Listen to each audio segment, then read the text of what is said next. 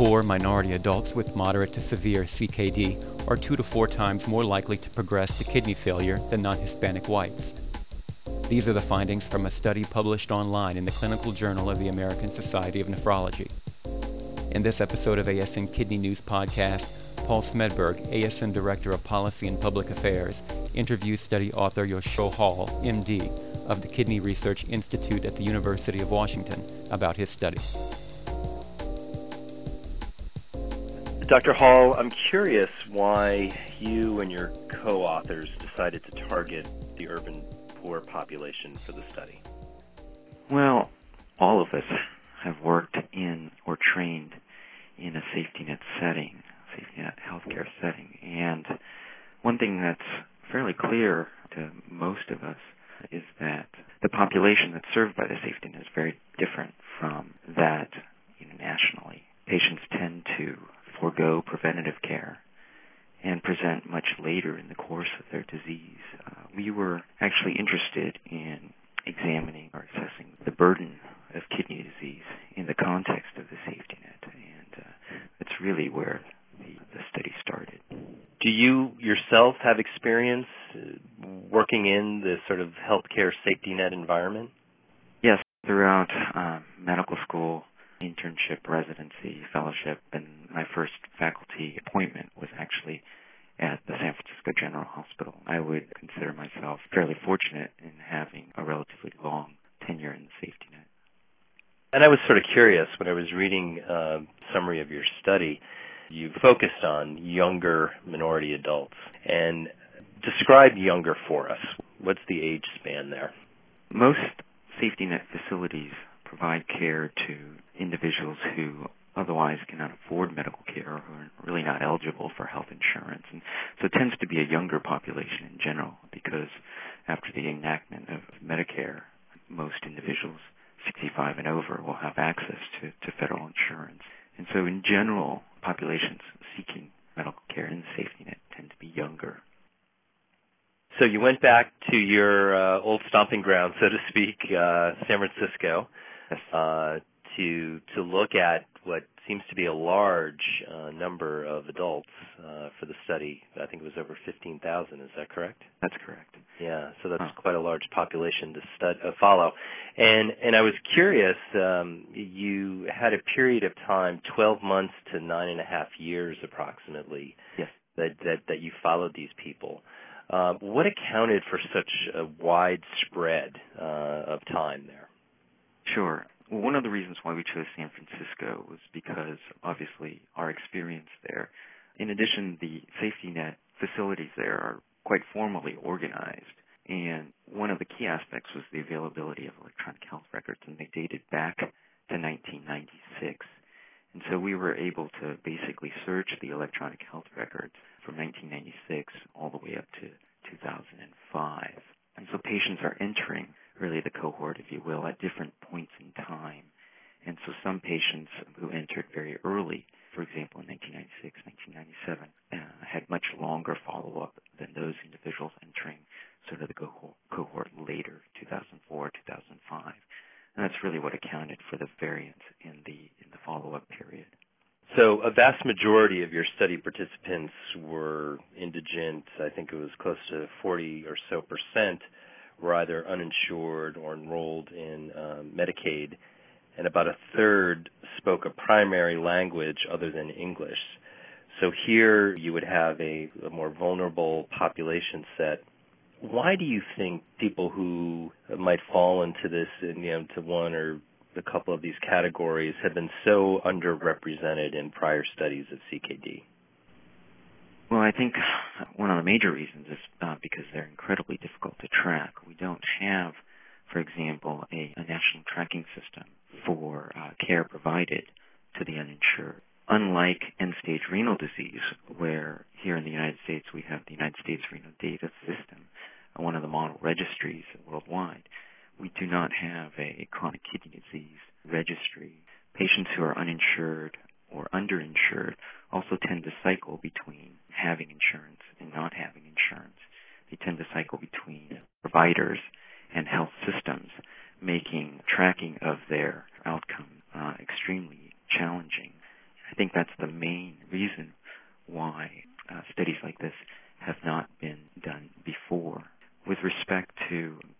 studies or clinical trials, many studies will exclude individuals who are uninsured or who are not stably housed, who don't have a registered domicile, for obvious reasons of follow-up, outcomes ascertainment. What kind of resources do you think a safety net or a public health clinic or a hospital needs to more effectively diagnose and treat CKD in the urban poor? Well, I think it starts with uh, reliable data collection, and you know this you know reliable data serves to uh, several different purposes. One is it allows you to to to plan, you know, it facilitates planning of services, interpreters, social workers, etc. It helps identify specific barriers to accessing care, particularly in the context of chronic disease management. It allows providers to monitor the delivery of service and outcomes to, to different groups and subgroups. So I really think it starts with reliable data collection. I also think that integrating culturally competent services into patient care, competence leads to better communication. Better communication tends to lead to better adherence to medications, lifestyle changes, and these all lead to improved health and lower utilization of, of for example, emergency room and lower hospitalization. I think those are two key aspects. We're asked this question quite a bit, and I never really know quite what to say, but I'm curious to hear how, how you might answer this question. And it's a bit sensitive, and, there's, there's no other way to, to get around asking it, but just sort of to, to ask it. In your opinion, Dr. Hall, if more nephrologists or healthcare providers, uh, let's say uh, in these safety net settings, were, say, African American or Hispanic.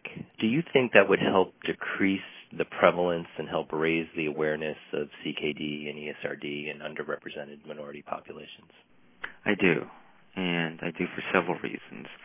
I think dating back several decades, many organizations have recommended that the physician and the medical workforce be enriched with more physicians who are members of minority groups and and also that training and cultural competence be mandated in a similar manner with studies that have shown that better communication improves uh, improves patient understanding, improves patient satisfaction, improves patient adherence lifestyle changes, treatment.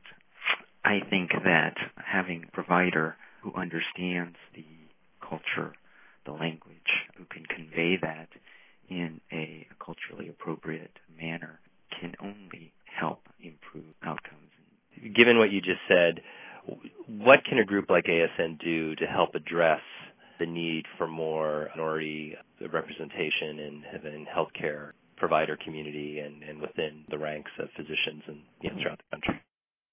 Well, I think one is to do what you're doing right now, which is to make uh, health disparities a, a priority. I think uh, the ASN can support, promote, and disseminate uh, research from underrepresented researchers who are working in vulnerable communities um, locally, regionally, nationally. You know, certainly on the lobbying end to ensure that graduate medical programs, graduate medical education remain well funded GME programs uh, provide a large portion of the physician workforce in the safety net, and and and also to open and encourage individuals from underrepresented minority groups to apply for positions. I think even prior to the medical school uh, residency training GME programs, whether there can be internships provided to local youth to shadow, to assist, volunteer in uh, in the safety net um, setting under ASN sponsorship would, would also provide wonderful opportunity for individuals from less advantaged backgrounds. Why do you think kidney disease has exploded here in the United States, doubling really in incidence over the last uh, couple of decades? What do you think accounts for that? Well, I think a number of things account for that.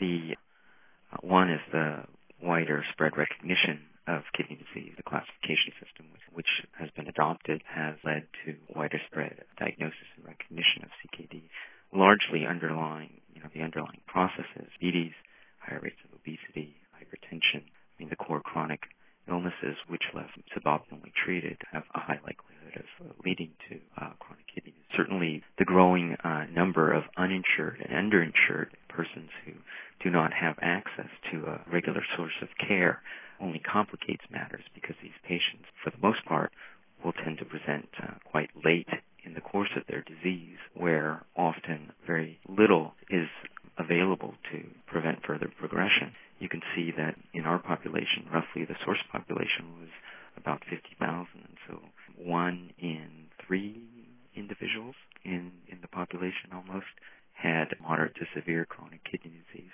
There is some selection bias, obviously, at those who, who require care, but this is a fairly astounding prevalence within within this population. Dr. Hall, I'd be curious to know if you and your co-authors sensed any kind of urgency in the population that you studied.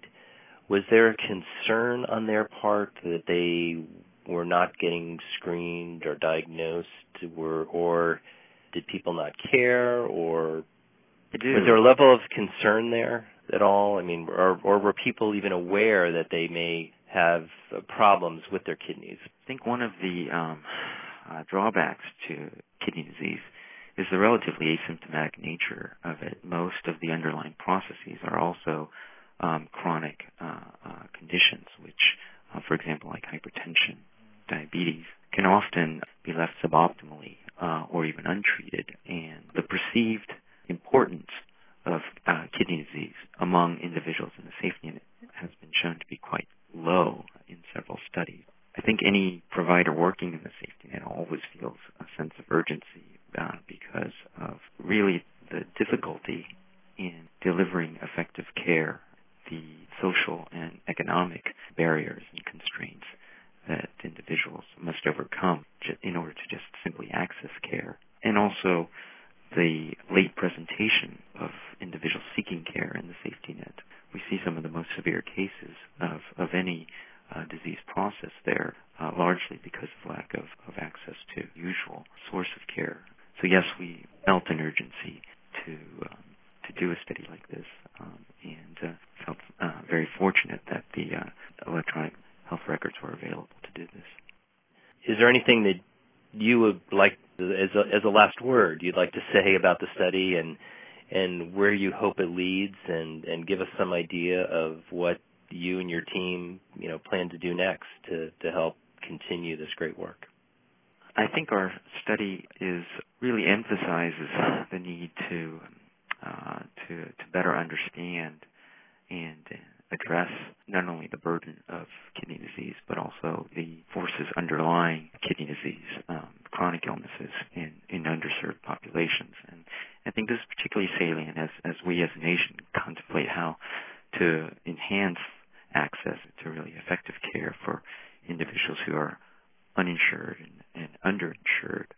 I think you made an exceptional point with regard to the um, the need for uh, stronger electronic health records, uh, and I would make a plug for stronger federal tracking, particularly with respect to the safety net, you know, to improve the entire safety net's ability to monitor the effects of policy change, for example, uh, better monitoring of utilization of costs. I think these are all key issues uh, in maintaining the integrity of the uh, the healthcare safety net. Well, Dr. Hall, all of us here at ASN just feel honored to be able to, to highlight your study because it really does bring to light some serious health concerns that you know are, are here in this country and that we are definitely going to have to deal with and particularly given now that it's kidney month and world kidney day um, your message and the findings that you and your co-authors uh, presented couldn't be any more significant uh, to us right now at this moment, and particularly in light of the healthcare debate that's going on in, here in Washington. So, want to congratulate you on all your great work, and we look forward to the next the next stage and the next study to to continue continue this, and hope to work with you and your colleagues and to promoting this issue uh, here in, in Congress and in Washington. And thank you for joining us here today. Thank you for highlighting our study and also for making health disparities a, a major legislative priority for the ASN. ASN Kidney News is a publication of the American Society of Nephrology. The ideas and opinions expressed by participants in ASN Kidney News podcasts are their own and do not necessarily reflect the positions of the Society. To lead the fight against kidney disease, ASN helps its 11,000 members provide high quality care to patients, conduct cutting edge research, and educate the next generations of kidney care professionals. To learn more about ASN or kidney news, please visit the Society's website at asn online.org. Thank you for listening to this podcast of the American Society of Nephrology.